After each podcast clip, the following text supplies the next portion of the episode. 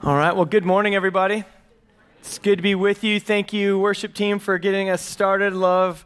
Uh, that's such a great way to begin the week, is it not? It's such a good way. We, you know, we go through the whole week getting messages thrown at us that are complete opposite of the truth that God has for us. So to come and, and start off our Sunday and be reminded and singing truths and being told of these the truths in Scripture and who we really are in Christ and what He's done for us, uh, that's just a great way to start. And it's so fun to start it with you. So I'm glad to have you all with us here this morning.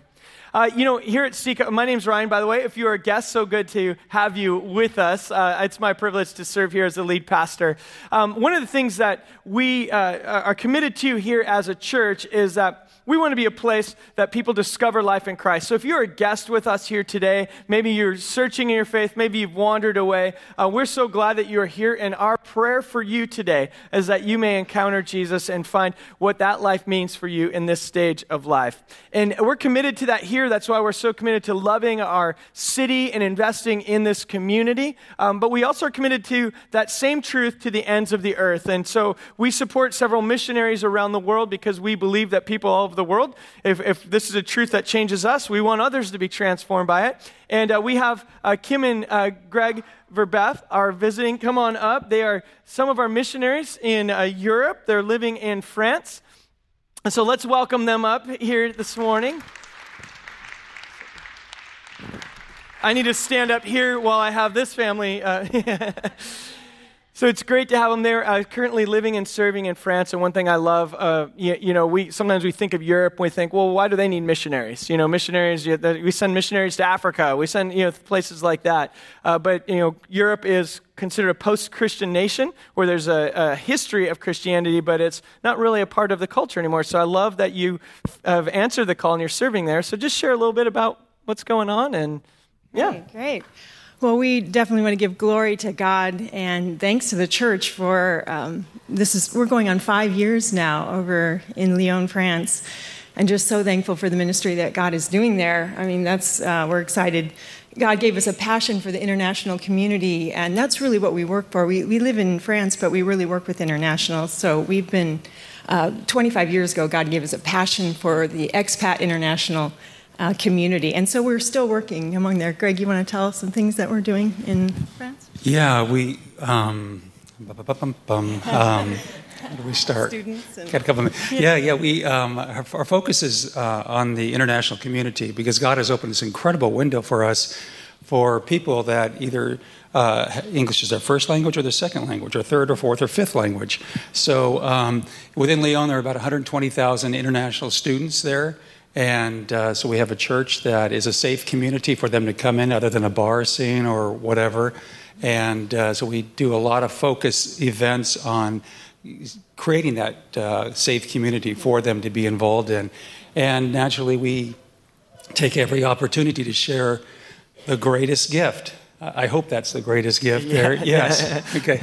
This is Ryan's talk. I kind of poked into there. Anyway, um, and share the gospel with them. And we see many of these students and uh, expats that are there from other companies and such come to Christ. And it's just an incredible, awesome opportunity and a partnership that we have with you here at the church. Uh, through your prayers and financial support, it enables us to be there and share the gospel with these people. And along with what we're doing in France, um, we are the field reps for um, our ministry. And so we travel the world and see what God's doing throughout the world. And it's incredible. You know, when we started out 30 years ago, in New York City, with Cru, with the executive ministries in, in Manhattan, I remember at a Bible study, it was a kind of a newcomer's Bible study. A gal asked me, you know, what, well, you know, what about the people that live like in the Amazon? What, those that never hear the gospel? Well, I've been to the Amazon and I've been to places where the gospel is being preached and people are coming to Christ. And God is doing incredible things throughout the world. In France, um, the, the French church do not, they don't need missionaries coming anymore because over the 50 years or so where missionaries have been planting seeds into the lives of the French and Germans and people in Holland, the churches are growing. It's incredible yeah. to see what's happening. So we have this window in France where we are reaching those who are French and from Mongolia or wherever in the world uh, to share the gospel with them. Yeah. That's great. And just a, a, quick story that Yeah. we've been praying the last year um, to baptize somebody. It's just been kind of our goal of our team there. We were just like, oh, we just love to baptize, you know, some of these new um, believers. And um, it's, it's interesting. We, we really pastor a parade. Our students leave within six months to a year to Okay. two years. So, I mean, even our international, um, you know, people that are working actually just are there a short time. So, um, this last year, we got two emails from people that had just left and went back to their home churches and were baptized. So we're like, oh, okay, we didn't get You to can baptize, take credit. but yeah, Just put it- that- put it on your record. That's great. Well, we're we're really excited to have you here visiting with us uh, this weekend, and and uh, to have you, and, and we're just excited to support you in the work that you're doing, and and you know God doesn't call us all to go overseas, um, but sometimes He calls some, and we uh, certainly appreciate your heart and your willingness to do it for so many years, and um, we so let's pray for them as they uh, as we send them back to France this week, right? Okay. God, we thank you so much for Greg and for Kim. I thank you for their whole family. We thank you for uh, the call that you've given on their lives to make your name known throughout the ends of the earth.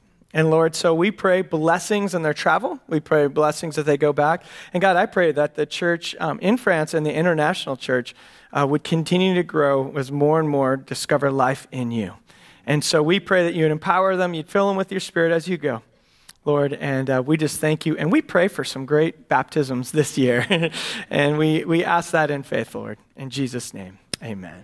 All right, thank you. Let's give him a hand.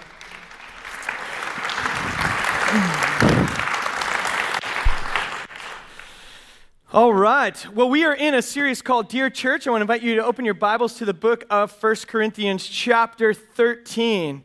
And as uh, Greg alluded to, he said, "Is this? We want to share the greatest gift." And really, this chapter talks about what is the greatest gift. And so, as we get into 1 Corinthians chapter 13, just a reminder: uh, this book that we've been studying through, called uh, 1 Corinthians, was a letter written to a group of Christians who were pretty new in their faith in a culture very much like ours, where it was an educated, progressive culture. There was a lot of uh, wealth, there was a lot of success, uh, but there was a lot of diversity too socioeconomic diversity. There was diversity uh, of ethnicity and just backgrounds, all of that. And so they kind of all came together, and they're trying to figure out what does faith look like now in our new context. It also was a very spiritual town uh, spiritual. And so they were trying to figure out how do we now take all these practices in this world that we're living in, and what does the life of Christ lived out among us look like in this culture? So that's what we've been looking at. And today we're in 1 Corinthians chapter 13. Now, this is probably one of the most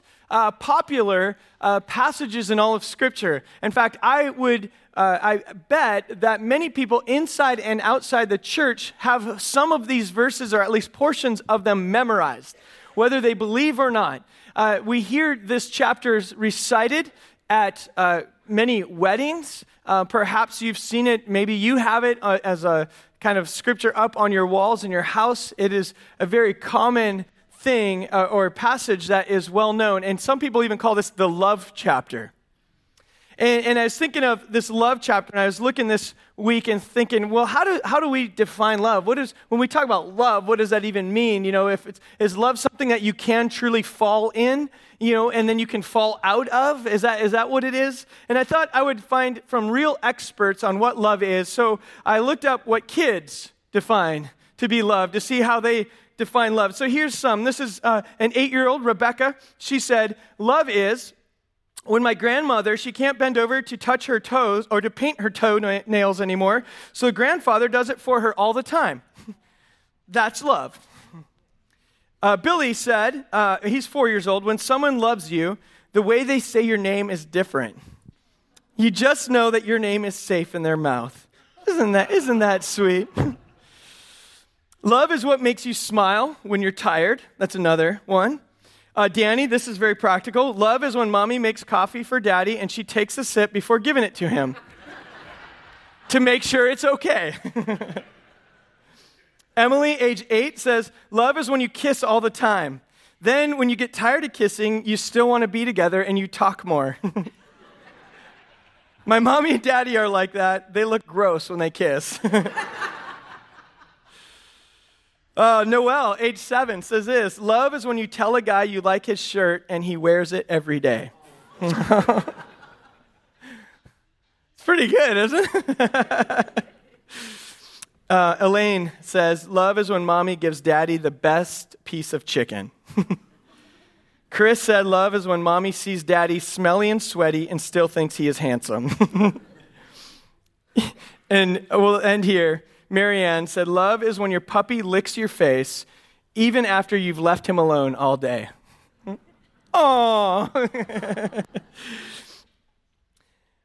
I think when we think of love, I, there's a lot of wisdom in some of these definitions, but when we are looking at this chapter, often for us, we call it the love chapter. And is it really just about that? Is it really just about marriage? Is it just about how parents should treat their kids? And, and I really believe what Paul's writing is even a standard of love that's so much greater than even what we just heard and so much greater than even uh, uh, in, within the context of marriage. Though obviously this applies to marriage, it applies to parenting, it applies to all this. But Paul is really taking a new concept and introducing something that is new. In fact, the Christian community, the, the word that Paul uses in this passage that we're going to look at for love is this word agape. And agape in, in, Greek kind of takes on this meaning of unconditional love. It's a, it's a love where there is uh, uh, no conditions put to it, it is something that is given freely. And it's different than a brotherly love, and it's different than just a romantic love. But this word agape, if you've been around the church for a while in Christianity, maybe you're familiar with it. But in the Greek world, this was really kind of a newer term. And the Christian and the Christian authors are the ones that really made this just part of the culture. And so Paul, as he's writing this, is creating some new, uh, some new definition. Uh, we find it in the other uh, writers of the New Testament as they try to define and understand what does this bigger kind of unconditional God-like love look like. In fact, we even find that God is described as God is agape love. And so he's, his very essence is this agape love. So when we look at this passage here today, this is more than just something we quote at a, at a uh, wedding. This is something that is this deep truth about who God is. So we want to look at this. Now, before we look at it, I also want to just talk a little bit of the context of this chapter and where it fits. Because this chapter is in a section of scripture in this letter that goes from chapter 11 through chapter 14. And I have a slide here for you, and I want to show you uh, kind of what's happening in chapters 11 through 14. This is how Paul writes. He starts off in 11 in chapter 11. He talks about order in Christian worship. He talks about communion. He talks about the role, how men and women interact with one another. And then he goes on, and the next step he says, Hey, we looked at last week is we're all gifted differently. And, and so, how do we use our gifts and how God has created us in this context? Then in this chapter, he says, he, he introduces this idea of love, and it's a central characteristic of the Christian community. Now, the next chapter, he's going to go back to how we use our spiritual gifts. And then finally, he's going to go back to order in Christian worship. Now, why do I tell you this? Because in this section, which is a separate section in, in this uh, letter, he intentionally puts love as a central characteristic of this whole instruction from chapters 11 through 14 intentionally right at the center of it is this whole chapter of hey for, for order in christian worship to work for us to interact using our giftedness though some of you may have gifts that, uh, uh, that seem to be better than others and, and we all you know last week we used the analogy of some of you are the pinky toe you know we have and we can look around and say well i'm just a pinky toe but no he said we no in the christian community all this is important but none of this works unless love is at the center of how we understand all this. So that's why he's going to go back into Christian order and then he, or uh, into the gifts and then into the order of worship. It's intended to be a packaged thought with love at the center of it. So as we look at this here today, know that Paul did not write this for your marriage, though it applies. He wrote it for the people sitting next to you right now. He wrote it for us understanding what it means to be a group of Christians living in a world that maybe doesn't quite understand who Jesus is and what that community looks like. And as we learn this, and this becomes central to who we are, this communicates the very nature and heart of God. And we can't have order in our worship. We can't value one another's gifts if love is not the central thought. So that's kind of where this is. So let's look at 1 Corinthians chapter 13, starting in verse 1.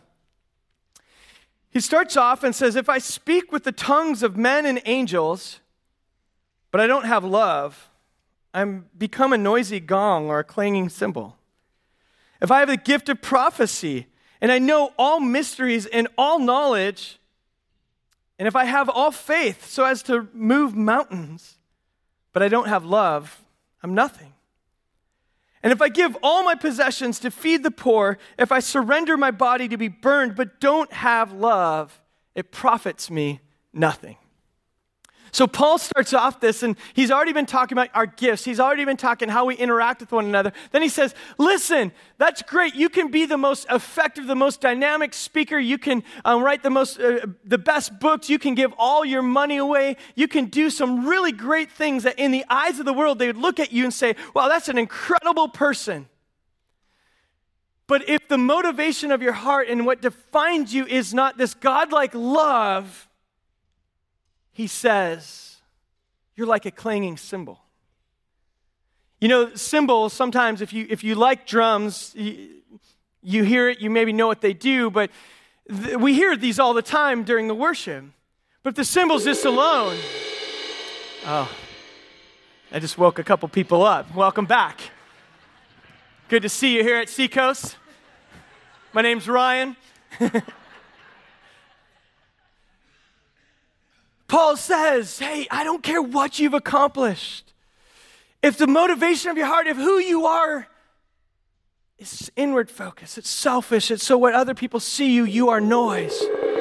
You're just noise. And as you walk around, maybe we can hear you, maybe we can't. How many times do we live for Christ, but we're really just kind of living for what people want us to do? Our actions are so that people think we're being spiritual or loving. Maybe we give so that maybe we can get something back. Paul says it's just clanging gong. In fact, in Corinth, they're known for having bronze, uh, actually amphitheaters or uh, kind of amplifiers in their theaters. And so the word here may not be what we think of as the, the cymbal for us today, but the bronze was used to amplify sound throughout Corinth. And he says, but if that if it's just the bronze, but there's no content to it, it's worthless. If it's just a cymbal on itself, if you're just a person without love, it's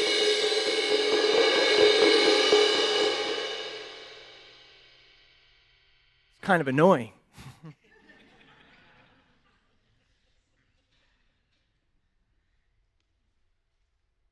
Without love, what's the point? So he gets our attention and then wants to say, okay, now let me define what I'm talking about. Because without this agape love, your Christian community is nothing. It's annoying.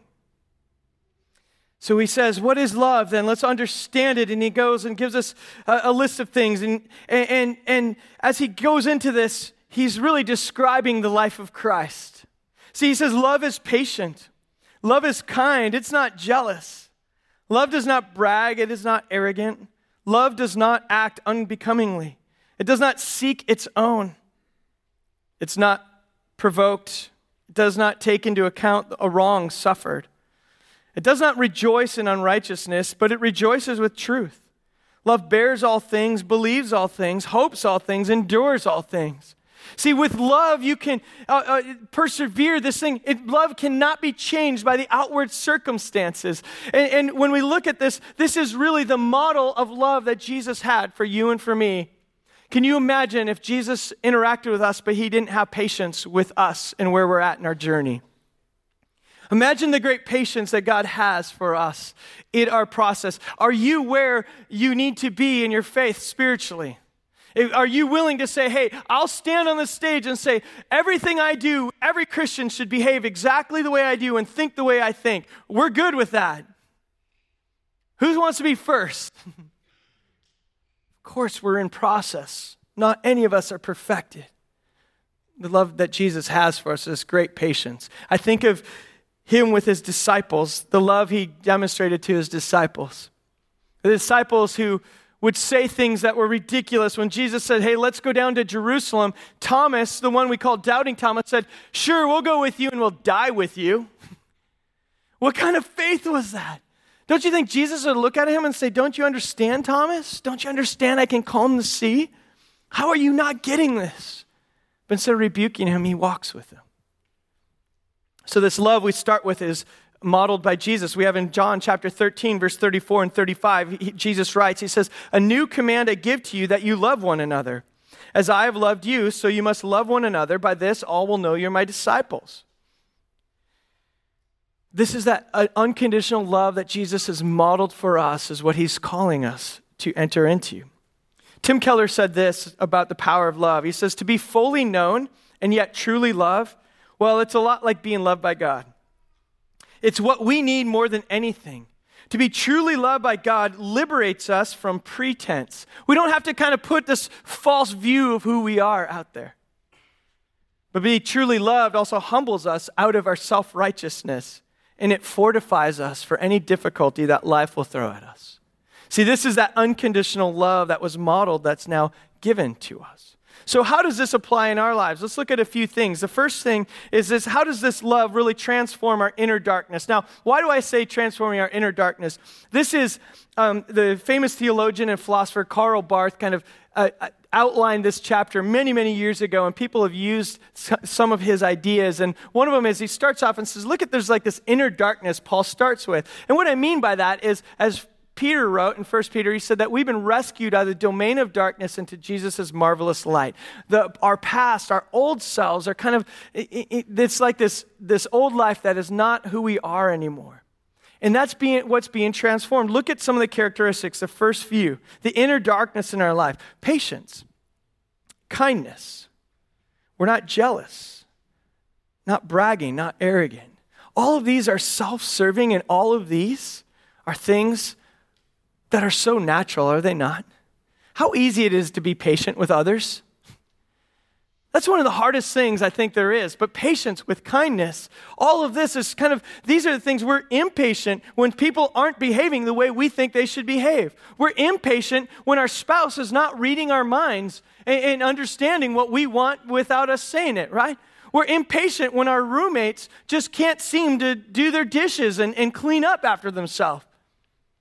And I'm not saying that we should just say, well, whatever, live any way you want. But our first reaction isn't to see somebody as a work in progress, is it? I think I've learned a lot about patience. I coach baseball. And, and the more years that I've coached, the more patient I become. When I first started coaching, I, could, I knew these eight year olds, this was the most important thing that's ever going to happen in their lives. And each game was the biggest deal ever. If we don't take first place and they're eight, what was the trajectory of their lives? How about my coaching career if this game doesn't go right? And so when I first started, and now I've been serving on the board of the Little League for many years, I see young coaches and I'm always just like, chill out, it's fine. You're to lose the trophy in like two weeks anyway. But, but we get all worked up. But when I first started coaching, everything was a big deal. And when that eight year old would field the ball and not understand what base to throw it to, it's like, how could you? I mean, I don't understand. Sure, I've been doing this for 30 years, but come on, why don't you get it your first year? and it's every year that I've coached, I've learned to be more patient. And the reason I've learned to be more patient is because I've gained more perspective. I've gained perspective. I've won championships. We had the trophy. We were the best team. The next year I came back and I thought, man, every parent's going to want me to be their coach. Every kid's going to want to play for me. They'll probably quit if I don't draft them. And you realize next year they don't even remember my great championship run. I mean, I even was a privilege, and, and, some of you remember, I was a part of a team. We went to the World Series. I mean, Little League paid for us to travel across the country and stay in hotels. That was awesome. It was such a big moment. Some of those kids got cut from their high school team, they're not even playing anymore. They don't have my, my banner up in City Hall anymore. I represented Encinitas for crying out loud. So you gain perspective and you realize what really matters. I also have gained perspective. I look at these, student, these students now who play baseball and I realize they're in process, they're growing. Some of them are going to love the sport, some are not. So I, I learn, okay, how can we help? I, I've gained perspective. When we look at one another as Christians with patience, we look with perspective. Say, you know what? I think I've probably made some dumb decisions in my life. I've probably said some things that people would look at and think, how could you ever have said that? I've done some things that I would be ashamed of in front of a group. And so when I look at other brothers and sisters in Christ, instead of saying, Why have you not arrived? I can say, There, but by the grace of God go I. I'm in process. And we're all on this journey. And so Paul is saying if we really want to understand agape, unconditional love, that unconditional love is a love that says to try to see people as Jesus sees them, his precious creation who are in process. And the Holy Spirit's working on all of us and chipping away the rough edges and the, the, the mistakes we make and the decisions we and the way we think, and He's transforming all of it. And that is an amen moment. And so I can look at my brothers and sisters with patience and with kindness. I don't have to boast and say, hey, look at where I am. Look what I've become, because there's someone else who's going to look at me and say, how are you so far behind? No need to envy where you're at. No need to boast about where I'm at. But to say, Jesus is loving us and transforming us. That's such great news. That's the news that we want to be a part of. So, this model that Jesus of love he has for us is also this love that transforms, that inner darkness in all of our lives. And that's, that's something we rejoice in. As he goes on, it kind of turns outward. This is the love that now is how we interact with one another when maybe they don't behave the way we want. Look at how it continues. It says, Love does not take into account a wrong suffered. Love, oh, sorry, love is not easily provoked. It does not take into account a wrong suffered. Love does not rejoice in unrighteousness. I'm not just excited about evil that's going on, but I rejo- love rejoices in truth bears all things, believes all things, hopes all things, endures all things. See, this is our love now that's responding to the outer darkness when there's people even outside the church who are walking in ways apart from Christ, that our love now responds to this darkness around us. And notice what's def- how it's defined. I like actually the NIV, it writes in ways that I, I think the interpretation is a little easier to understand. NIV says, Love does not dishonor others, love is not self seeking, it's not easily angered, it keeps no record of wrong. Love does not delight in evil, but rejoices in truth. Does that define us? Are we not easily angered? Do we not keep record of wrong? Are we not self seeking?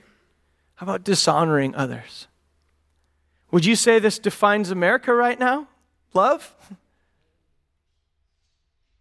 Gosh, when I think of the love, this lofty ideal that Paul writes, and I think, does our culture honor or dishonor one another? Is our culture self seeking or selfless? Is our culture easily angered? No, we got that one down. it's almost comical, isn't it? I feel like now you could say anything and someone's going to be mad. Someone just got mad. Keeps no records of wrong. Does that define our culture? We're so good at digging up something you did 25 years ago when it, it benefits us.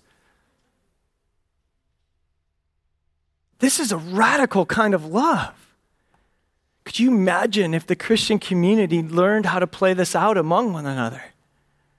We're not easily angered. We're not easily angered in our, eh, when we're interacting with those who don't believe. We're not provoked. What if this is what people said, man, Christians just, they just seem very different. They don't seem to be all worked up about defending their own rights. They just seem to be about their God who loves them and loves us. What would that do? I think Paul understood what that would do. That's why he's writing it to a community that, if you've seen this letter, they've had some issues as a church.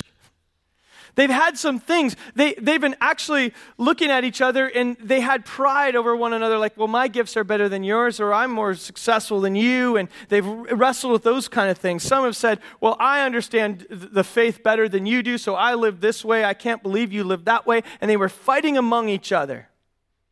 Perhaps the first church fight started here in Corinth. And Paul's saying, no, I don't, this shouldn't define our communities. How many churches do we know have been started because of fights? How many denominations have come because we didn't learn how to set our own pride aside?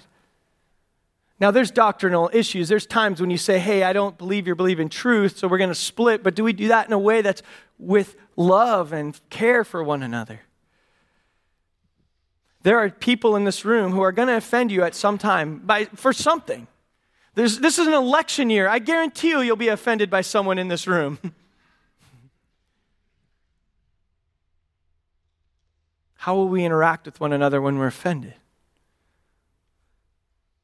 Will we be defined by love or division? How will we re- interact with those who don't yet believe when they're offended or they offend you? Will we be defined by love or will we look like everyone else? Paul understood where they were going, where we were going as a culture. He also understood this is probably the most difficult thing that we could ever allow as a part of our lives as true agape love. But this challenge for us in the middle of this section is to be transformed by this, to be defined by that and not this.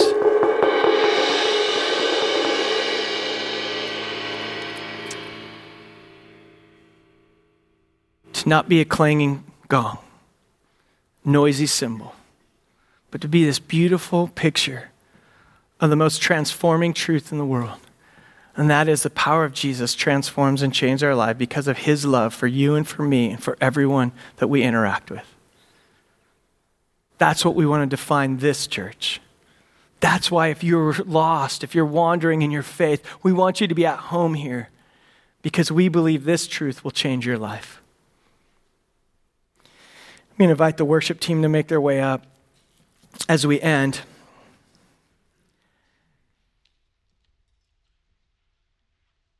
Because today we're actually going to transition and we're going to move into a time of what we call communion. And for us, communion is a reminder of God's great love. In fact, as Paul ends chapter 13, he says, The greatest of all of these things is love. The greatest gift, the greatest characteristic, of a Christian community is love. The greatest characteristic we can ascribe to God is love and this unconditional love for you and for me. And so when we take communion, we take this bread that represents the body of Christ, the life that he lived, the death that he li- died. Broken for you and for me, and broken for every single person who has yet to bend a knee to Jesus.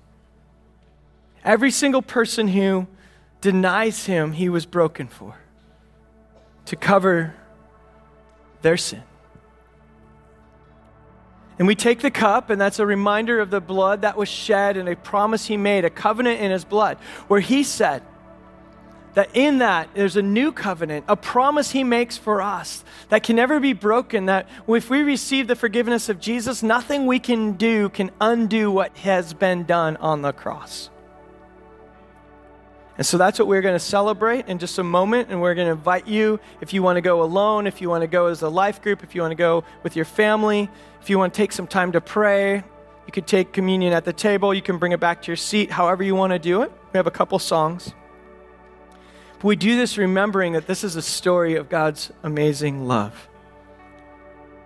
This is the true good news. I want to end again with one more quote by Tim Keller as he talks about this unconditional love, and he says this The good news of this justifying faith because of what Jesus has done says that while we are Christ, uh, while Christians are still sinning and sinful, in Christ, in God's sight, we are accepted and righteous. We now have a radical new dynamic for personal growth. It means that the more we see our own flaws and sins, the more precious, the more electrifying, the more amazing God's love and grace appears. On the other hand, the more aware we are of God's grace and acceptance in Christ, the more we are able to drop our denials and self defenses and admit the true dimensions and the character of our sin. The more we understand this unconditional love that Jesus has for us, the more we're set free. And so as we go to the tables, let's remind remember this great love. Let's be tra- transformed by it. And let's ask that God defines us as a community by that love. Let's pray. Lord Jesus, we thank you so much for this morning. I thank you for the reminder, God, that your, your love is so much greater than our sin. Your patience, your kindness, your goodness towards us is so much more than we could ever earn or deserve. Lord, your good news is so much greater than anything we could invent. So today we want to remember that. And Lord, as we remember that, we ask that that truth would also change us. So would you transform us and change us in this place for your name, for your glory? We give this to you now in Jesus' name. Amen.